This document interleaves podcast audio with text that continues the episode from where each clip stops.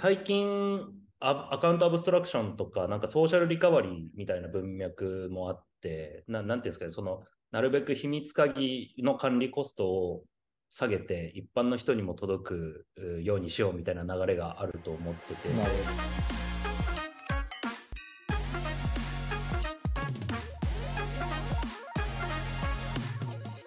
ど BeSpeak のポッドキャストへようこそ。えっ、と、前回、あの、初めてやって、意外と評判もよく、あの、ありがたいフィードバックもいただけたので、ちょっと細々と、えー、長く続けていこうと思います。で、まあ、あの、一人でやるのが一番楽なんですが、まあ、ゲストを呼んだり、誰か一緒にやった方が、また、僕も楽しいし学べるので、ちょっと今日も新しいゲストえー、お招きしました。えー、今日のゲストはですね、えー、と、コンソメさんになります。コンソメさんどうもありがとうございます。おはようございます。まるで、あの、日本撮りかのように、先週と。ちゃんと別で、そう。あの、2本目ですね。ちょちゃんと別日なんですよ。確かに今言われて気づいたんですけど、これ実はクリスマスに撮ってまして、何やってるんだろうっていうお互い感じだと思うんですけど、本当にさっき、はい、さっき連絡、さっきというか、数時間前に、あの、ダメ元で連絡したら、すぐ来てくれたので、はい、あの、すごいありがたいです。はい、はい、僕はシングルなので、あの、いつでも駆けつけます。はい。はい、彼女も募集中ということで、ありがとうございます。あの、でですね、スタイルなんですけど、まあ、このポッドキャストをする上で、ちょっと、えっと、スタイルを、フォーマットとかを今後いろいろ決めていこうと思うんですけど、まずは、なんかいろんな形を試して、えー、こう、なんでしょうね、決めていこうと思ってます。で、まあ大体2、30分で終わるような感じで毎週出していって、まあ、あのニュースレターの内容がメインになるんですけど、なんか被るとそれはそれで まあ面白みが半減するので、ニュースレターで書ききれなかったこととか、ニュースレターに書いてないこととか、まあ、コンソメさんみたいなゲストの人のコメントがいっぱい入る予定なので、まあ、ニュースレターだけじゃなく、この音声の方もこう楽しんだり勉強になったりするコンテンツにしていきたいと思ってます。で、実は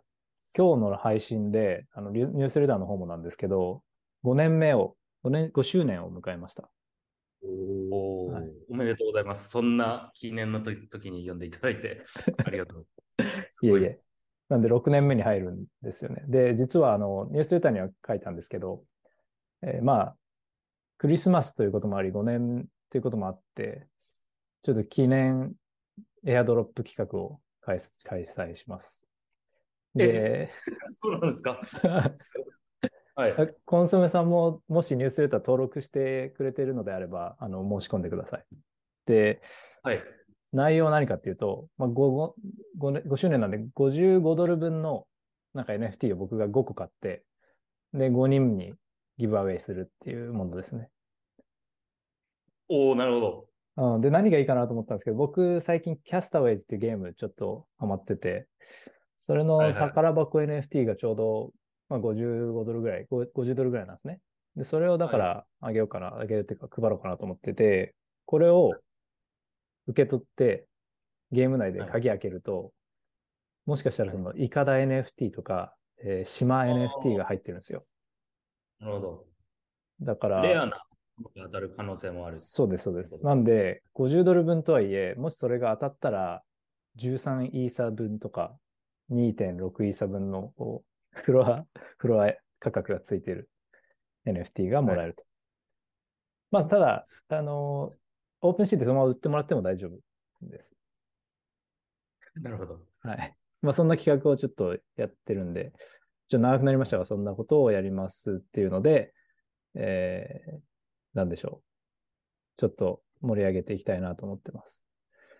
はい。じゃあ、早速、じゃあ今週の話題なんですけど、ちょコンソメさんには全く何も事前に話題は伝えてないんですけど、今週は次世代ハードウェアウォレットです。おー、面白そう。なんかコンソメさんツイートしてましたよね。俺ならできるみたいな。いや、言ってないです。俺ならできるじゃないですけど。はい、僕が思ってたのは、えっと、なんかレッジャーのちっちゃいやつがあるじゃないですか。だけど、あれって、なのかのはいコラボレーションしづらいとかっていうか、その、例えばボワードエイプとレッジャーコラボとかしたいわけじゃないですか。多分そのボワードエイプ側側もそうだし、レッジャー側もそうだし。でも、なんかもっとこうコラボしやすい形のハードウェアウォレットあったらいいなとはちょっと思ってたんですよね。そのスワッグとしても配りやすいし。はい、なるほどね。だから、機能性っていうよりは、あーもう少しこう、手軽な商品とすとしてってことですね。そうですね。ちょうどあの NFT とかが流行って IP が増えたので、去年と今年で。なんで、そういう部分のなんかこうせ攻め方って言ったらあれですけど、うんなんか僕がもうただ妄想してたっていうだけです。はい、すいません。いやいや。で、なんかちょうどその時に、あの、レッジャーから新しいプロダクト出たじゃないですか。で、それが、なんか iPad の、違う違う、iPod の生みの親の人が作った、デザインした、トムさん、トニーさんって人がデザインしたやつで、はいまあ、えータッチパネルというか、Kindle みたいな e インク使ってるやつが出たんですけど、じ実は今日、今日話したいのはそれとは別のプロダクトで、あ別なんですね。そう。しかも2つあるんですよ。へで、1個がこの、ファウンデーションっていう会社があるんですけど、ーはい。で、そこがまあちょうど調達をしたんですね。で、ポリチェーンとかから、まあ、7ミリオンドルなんで15億円ぐらい集めて、で、ちょっとまあ、ニュースレター見てる人とかは写真も載ってる、載ってるんですけど、ちょっとコンソメさんにも今写真見せてますけど、ちょっとガラケーみたいなデザインになってます。そうですね。そう。20年前ぐらいのスマホって感じが。そうですね。で、これのなんか、まあ、売りは一応、かいその写真に載ってる通り、こう、QR コードが使えて、UX が良くて、えーっていうのを売り、モバイル前提というか、モバイルファーストの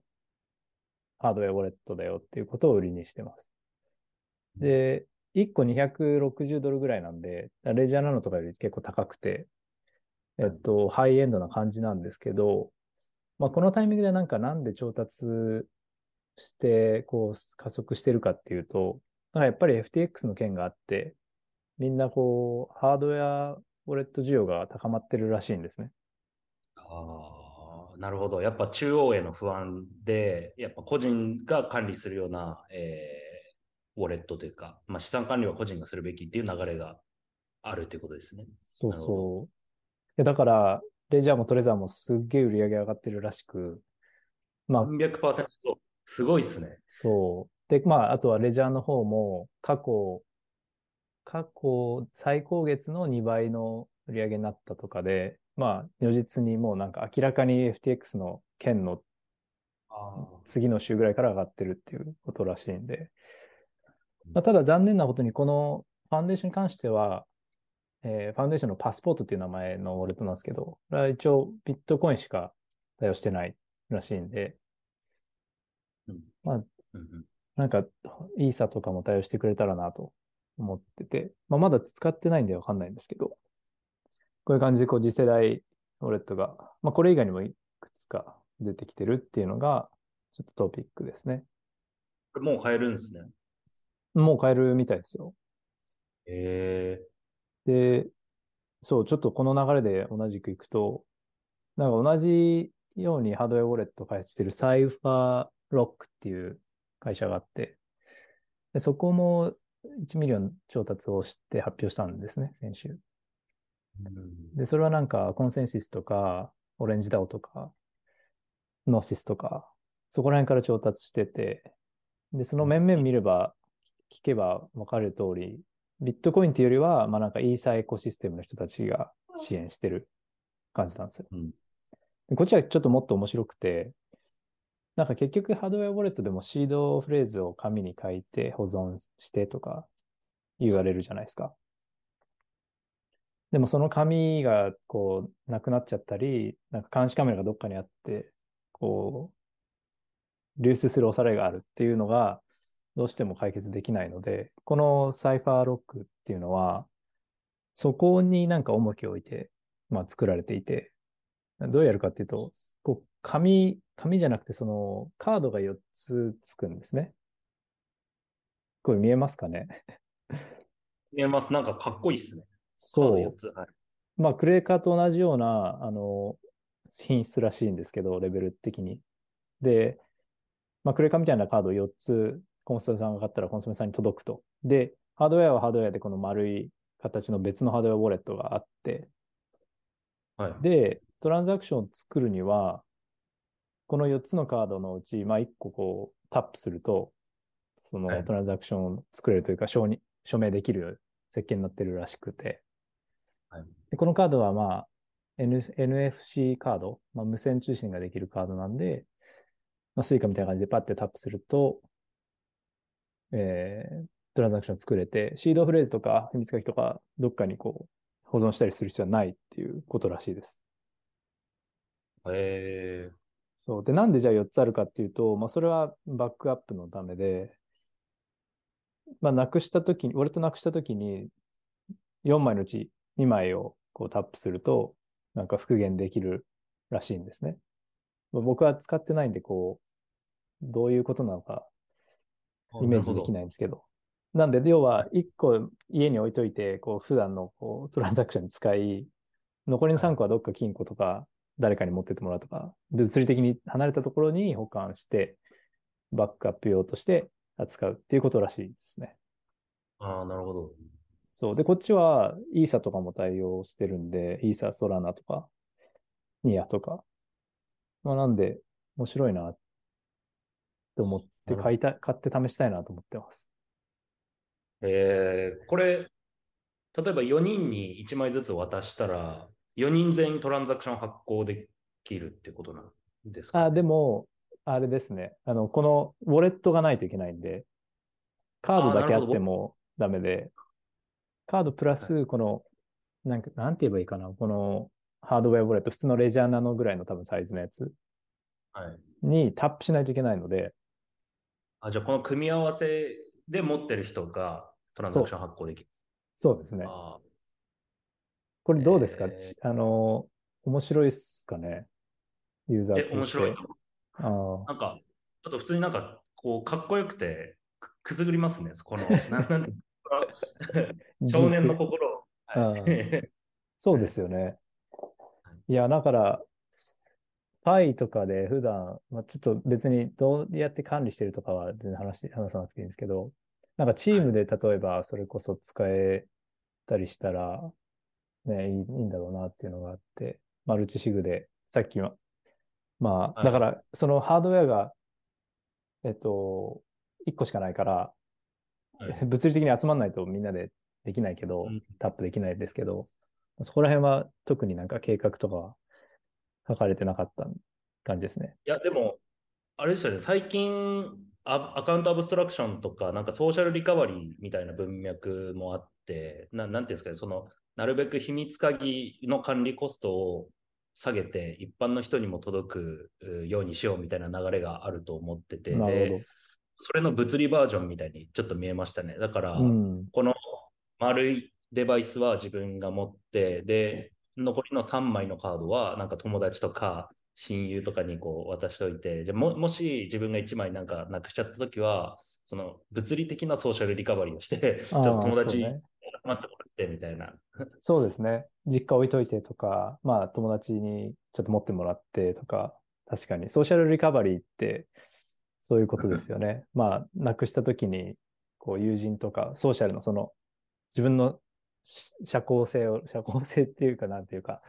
はい。現実的、まあ、つながりを、人間的なつながりを利用してバックアップを取るっていう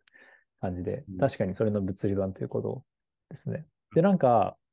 それで言うと、ソーシャルリカバリーって、なんか、死んだ時どうするのかっていう話もある、あるじゃないですか。はい、確かに。で、なんかデッドロックスイッチだっけ？なんかそんな言い方をするんですけど、なんかこの、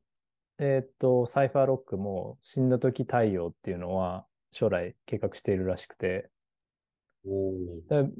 誰かが、誰かというか、ユーザー、その持ち主が亡くなってしまったら、その、ウォレットの中身を、その持ち主が事前に指定していたアドレスにこう自動で送るみたいな機能。っぽいんですよね。でもじゃあどうやって死んだかを判定するかって話なんですけど、そこはまあ、まだ特にこ明らかになっていなくて、えっと、説明されてないんですけど、まあでもおそ、おそらくその何年間の間、トランザクション作られなかったら、えー自動でこっちに送るとか、えー定期的に通知送るんで、通知 notification を出すんで、それに反応しなかったら、このアドレスに送るとか、そういうのを多分自分で設定できるようにするんだろうなとは思ってます。なるほど。なんか結構こうマス向けというか、今後のなんかクリプトのこうライトユーザー向けに普及することをちょっと狙ってるようなイメージがします。そうですね。こういうのあると便利ですよね。いや、正直その、誰かに紹介、クリプトを紹介して、シードフレーズ書いて、これは保管してとかって、んハードル高いと思うんですよね。そうですね。うん。まあそういう意味でもどうすんだありますし。そうそう、相続問題で。まあそういうのも含めて、なんだろうな。次世代ハードウェアというか、まあこれまでとちょっと違うアングルかなと思って、ちょっと取り上げました。なるほど。完全に僕のレーダーの外にありました。ハードウェアウォレット。いや、すごいでも、うん。ハンドだなと思います。ちょっと話それますけど、このコーヒーさんの どっからこんな仕入れてくんだみたいなのはちょっとありますね。ハードウェアまで見てるんだっていう。まあ、たまたまっすよね。こういうのはなんか、例えば、ノーシスとか、えっと、 ConsenSys ってイーサリアムのコアの昔からの人たちじゃないですか。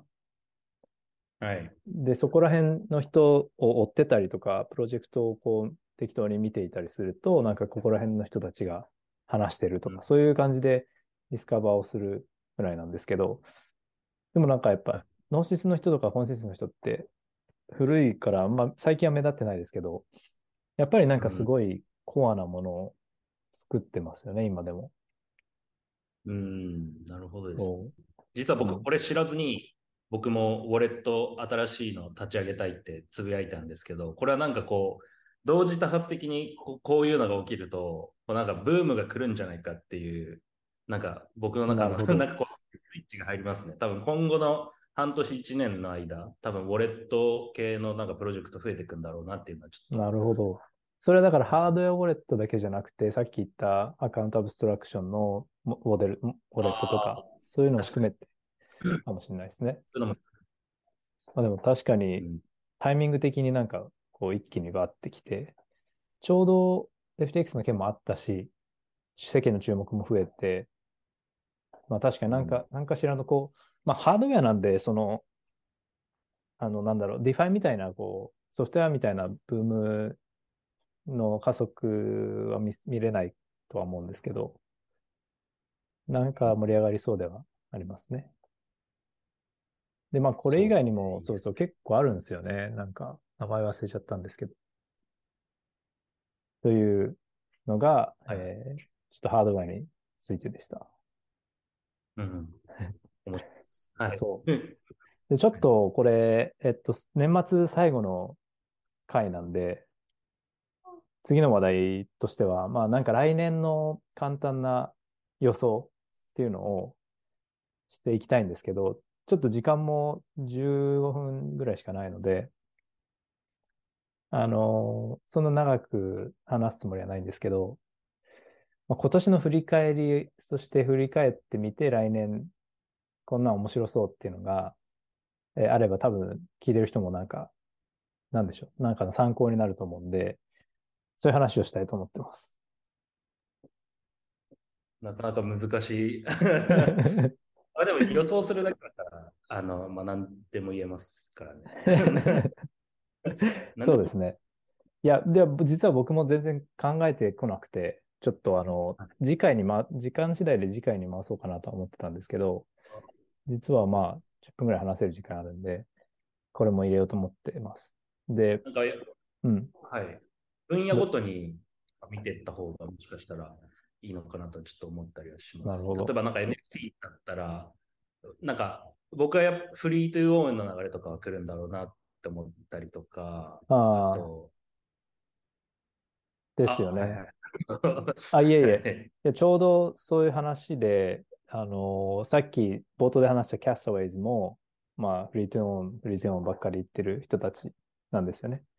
で、二次大学。はい。理事大学もそうだし、そうそう。あ、てか、それで言うと、ちょっとラインの話じゃあ置いといて、そのフリートオンの話でいくと、多分その2つってめっちゃ面白くて、えっと、はい。例えば、理事大学の方は、なんかそのロイヤリティを、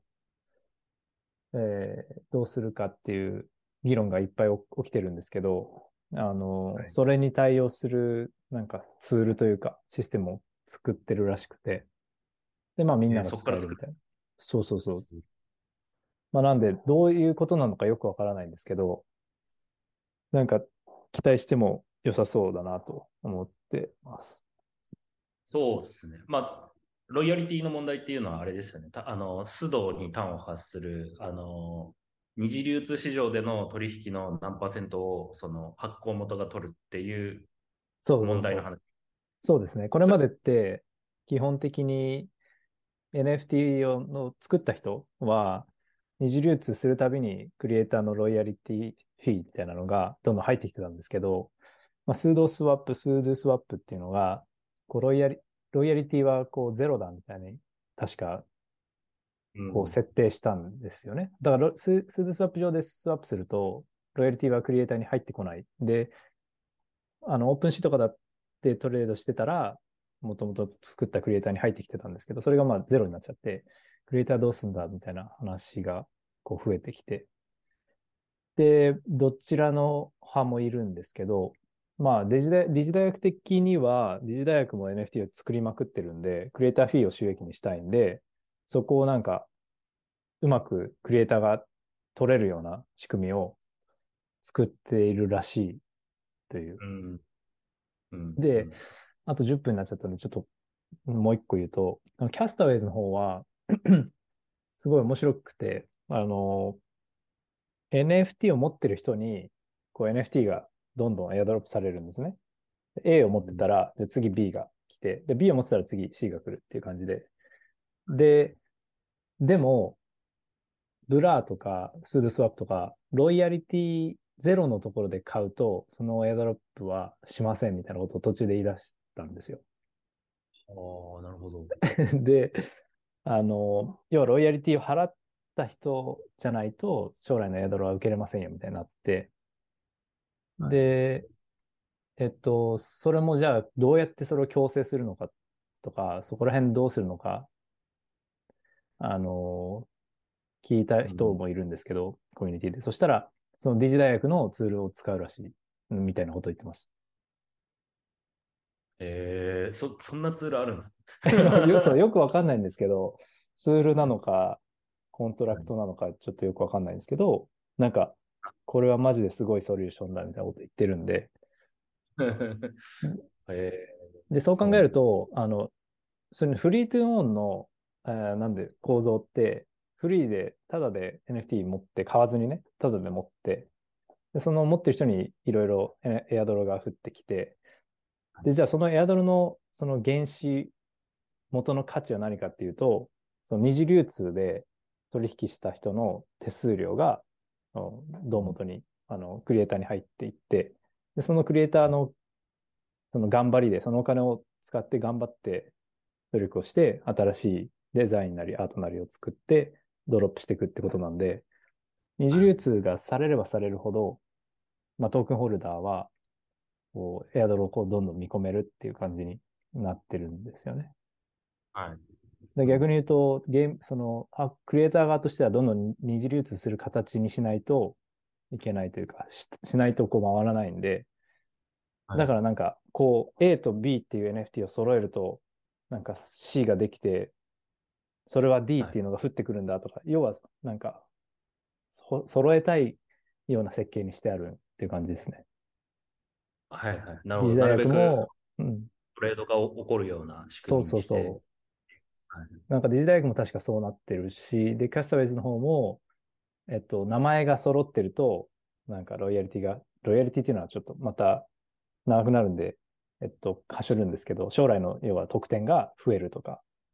はい。なんかね、ジンっていう名前のとトニックっていう名前のを2つ持ってると高いみたいな。で、実際そうやってるんですよ、彼ら。なるほど。そう。まあ、ちょっと話脱線しまでも。なんかそれを聞くと、なんかその、それこそに二次流通市場のロイヤリティをなくそうっていう昨今の流れってかなり痛いですよね。その理事大学関連のサービスからすると。そうそう。その2つは、だからフリートゥーオンに関して言うと、痛いから、その、えっ、と、理事理事大学の人とかは、それを、それに反対なんだと思うんですよね。うんうんいや、でもなんかわわかりますね。僕もファイは、そのフリートゥーオンの文脈で設計した部分があって、で、うん、あのククエスト、一定のまあ on-chain activity やるともらえる、えーおえーまあ、NFT があるんですけど、それに関しては実は僕もロイヤリティ設定してるんですよ、ファイの。えーであ、今すでに？すでに設定していて、でまあ設定でき、まあ OpenSea 上だけなんですけど、うん。取引のロイヤリティを10%取るように設計していて、で、それは、もうでもまさに Free to Own の NFT だから、じゃあどこで収益得るのってなったら、やっぱそういうとこで取っていくしかないよねって考えに、僕も同じ思考に、思考回路だったんで、あの、いや、痛いなっていう気持ちはすごい、ああの、ー身に染みてわかります。やっぱりコンソメさんはそうか、すごいですね。そういう同じ思考回路ですね。痛いですよね、でもね。はいですね。で、なんなら、それって、まあ、一次流通市場の売り上げって、こう、一瞬のスポットの売り上げじゃないですか。なんで、だけど、一方で、こう、DAO を運営してきますとかってなった時に、持続的な収益が必要にうんなるうん。わけですか。で、い色が違うわけですよ。スポットで得られる一次流通市場の売り上げと、えっと、ずーっと二次流通市場で上がる売り上げって、ああ、なで、るほど。どっちが DAO の上に適してるかっていうと、やっぱ、ロロイヤリティの方が適してるんですよね。確かに。はい、で、そこを閉じられちゃうと、かなり きついなっていうのはわかります。はい。いや、めっちゃ面白いですね。いや、なんか最近、いやそれで言うと、だから、 OpenSea だけで今、そうっておっしゃってましたけど、えっと、 Blur っていうあのプロ向けの NFT マーケットプレイスがあって、そこでトレードすると、えっと、クリエイターのロイヤリティフィーって、トレードする人が決められるんですね。0%とか3%とか。で、ってことは0%もできて、で、ファイのものを そこで取引すると、ユーザーとしては手数料払わなくていいけど、コンソメさんが辛くて、明日の朝ごはんがそうですよ。み味噌汁だけになるみたいな感じにな そうそう。そういうそういうことです。なるほど。そうか。いや、なんか Blur すごい良くて、ちょっと話変わると。で、その、プロ向けのマーケットプレイスなんですけど、それ使ってめっちゃトレードできしやすいんですね。はい。で、ああいうの触ってると、NFT プロトレード市場は多分すごい大きくなっていくと勝手に思ってて、ああ、なるほど。プロトレーダーみたいな今までなかったんですけど、で、そうすると、クリエイターフィーってそっちはない方がいいじゃないです。ない方がいいんですよね。彼らとしては。プロトレーダーとしては。薄さの勝負になりますよね。そのなんか手数料の少なさ勝負になってって、結局0%になっちゃうみたいな。そうそうそう。だから、その、まあ、フリートゥーンの、その、トレーダー、トレーダーじゃなくて、NFT に関しては、その、あんまり、プロトレーダーがいない形になるというか、えっと、プロトレーダーから嫌われるものの、えーうんプロジェクト側としてはトレードを増やしたいんで、プロトレーダーもこう、誘致したいわけで、そこはどうなっていくのか、ちょっと注目っていう個人的なあの考えで。いや、何が言いたいかっていうと、なんか NFT プロ向け市場ってちょっと面白そうだなと思ってて、なんか ERC20 と同じように扱うぐらい雑に、こう、レアリティとかプロパティ、まあメタデータとかあんま気にせず、どんどんバシバシトレードしてるんですよ、あの、 Blur 上で。えでも今はなんかその、エアドロの得点目的というか、どっちがメインなんだとは思うんですけど、ーはい。でもなんかもし、なんか、なんか、アビトラ機会がいっぱいあったりとか、うん、なんかそういうトレードの機会が収益機会があったときに、プロも増えてきて、そうするとフリートオンとどうなるか、ロイヤリティとどうなるか。そうですね。なんか、まあちょっと残り時間も少ないんであれなんですけど、ゲゲーム系も広がっていくなと思ってて、で、ゲーム系になると ERC115 とかっていう、なんていうんですかね、レアリティが存在しないけどいっぱい存在ある NFT っていうんですかね。こう、うん、あアイテム とかだと、なんかちょっと DeFi 寄りというか、なんていうんですか、金融商品寄りじゃないですか。その、レアリティなくて、こう何個買うとか買いやすいんで、なんかそこもあい相まって、なんか発展していくようなイメージは今聞きながら思いましたね。そのゲームと相性いいというか。なるほど、ね。ちょっと、 Zoom のあれ無料期間が過ぎちゃうんで、ちょもうあと10分ぐらい延長していいですか、はい、いいです。ちょっとリ リンク作り直しますね。はい、一回切りますか。はい。はい、トイレ行ってきていいですか？はい。OK です。ちょっと、 Zoom 開始しました。まあ、ちょっと、あと10分ぐらいできればなと思ってます。そう、なんでゲームアイテムとかに関しては、すごい数がバーってあるものなので、ERC20 と同じような、まあ、扱い方をするトレーダーが出てきたりする可能性ありますよね。そうですね。はい。っていう話です、ね。なんか、トークンの、なんか、色というか、まあ、なんか ERC20 により近い性質持ってる、うん、まあそれこそなんかゲームのルール変わりましたとか、なんかいろんなファンダメンタルに応じてこうアイテム買い占めますみたいな人とかは、なんか増えてると思いますね。なるほど。はい、そうっすよね、確かに。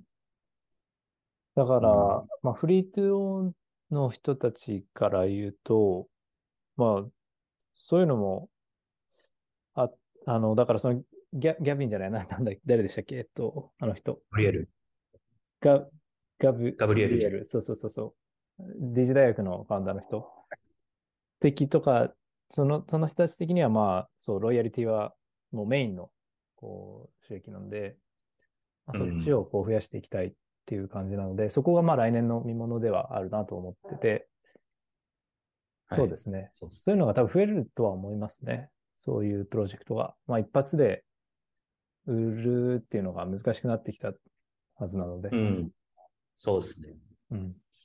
わかりました。ありがとうございます。はい。あ、どうぞ。逆に、こうなんかいろんな分野が発展していくんだろうなっていうのは予想つくんですけど、これはもう今年、去年良くなかったから、これはなくなってほしいというか、消え、消えるんだろうなみたいな、こう、なビジネスモデルとっていうか、うん、みたいなのってあったりしますか？ああ、そういうことですか。あ、だから。2017とかだったら ICO が流行ったけど、今ってない、なかったりするじゃないですか。あれってよくなかったよ、はい、なるほど。まあ、それで言うと、雑な NFT ドロップというか、なんか ICO、ほとんど ICO と同じような感じで、なん早いもん勝ちで、こう、1イーサーとか、1個あたり0.1イーサーとかで売り切りモデルっていうのは多分少なくなっていくと思うんですけど、うん、他になんかあるかな？なんか、そうですね。なんか DAO、DAO のなんかこう、ブームとかあったじゃないですか。今年、去年かわかんないですけど。で、あの時に立ち上がった DAO とか、それにまつわるトークンとかって多分今、だいぶしぼんでたりしますよね。確かに。ああいうのか。それで言うと、ああいうので言うと、まあ、ガバナンストークンだけっていうのだと、やっぱ、え多くのガバナンストークンだけのトークンは結構なくなってきそうですよね。うん、そうですね。あとは、あの、は、まあ、高い、高い、こう、利回りだけでついてた、はい、こう、流動性マイニングとか、そこら辺は少なくなってきて、まあ、その、流動性マイニングとか、イールドファーミング自体は、僕は、こう、流動性をいきなりブースト、ブーストできるいいツールだとは思ってるんですけど、はい、まあなんかその、例えばですけど、えー、ロックして、流動性マイニングに参加して、してる期間、長ければ長いほど報酬が伸びるようにするとか、こう何かしらのこう、あともしくは流動性提供している人がスイッチしたら、スイッチするのに30日かかるとか、こう何かしらのこう、どんどん流動性がスイングされないような仕組みは、あの必要というか、仕組みがないと、持続しないだろうなと思ってます、ね。そうですね。なんかさじさじ加減とかかなりむずいです、ね。はい。そのエンジンかかりすぎちゃうんで、あの、パーセント増やすと。いや、本当そうですよね。そうそう。まあ、あとはなんかその来年のも予想みたいなので言うと、さっき、まあ、コンソメさんも言ってたより、言ってたように、カテゴリーで結構いろいろ違うと思うんで、まあ来週とか再来週とかに、ちょっとそれぞれのカテゴリーで話せればなと思ってます。はい。で、まあ、今後はまあ、き今日結構ちゃんと話しましたけど、もうちょっと楽に話す時もあれば、このはい、こういうのテーマで話すっていう時もあると思うんで、結構もう本当アドリブでいくと思うんで、またはい。ぜひコンソメさんもレギュラーとして来ていただければと思います。その時はありがとう。はい。その時はあのマイク支給するんで、わかりました。いい、いいマイクで。はい。僕のイケボーとやれるように頑張ります。いや僕もマイク買おうと思ってて、なんはいかさっきもちらっと言ったんですけど、コンソメさんには。マイクすごいいいの買うと、多分誰でもこう、心地よく聞ける声になるというか、はい。それがかなり大事だと思ってるんで。ちょっと、じゃあ今度 ASMR とかお願いします。コーヒー飲んででること。はい。ぜひ、お願いします。そうですね。でもそういうのも、なんかやってみたいですかね。本当ですか？いや、なんかまあ音声系のメディアって僕初めてなので、まあどんな感じなのかやってみたいし、意外と楽しくて、その音楽今回つけたんですね、最初に。で、まああれも変える可能性あるんですけど、まあ、自分でいろいろこうミキス、リミックスしてとか、NFT 持ってる、そのミュージック NFT のミュージックを使うとか、まあ、なんなんかいろいろやっていきたいなとは思ってます。はい、はいじゃあ、ありがとうございます。じゃあ今日はこんなところで、はい。えーっと、これ、終わりの時ってどうやって終わるのがいいですかね。まあ、えーっと、サブスクライブしていただいて、えーっと、コンソメさんは FI っていうプロジェクトをやってるんで、えーっと、FI も、えー Twitter とか Discord をフォローしていただければと思います。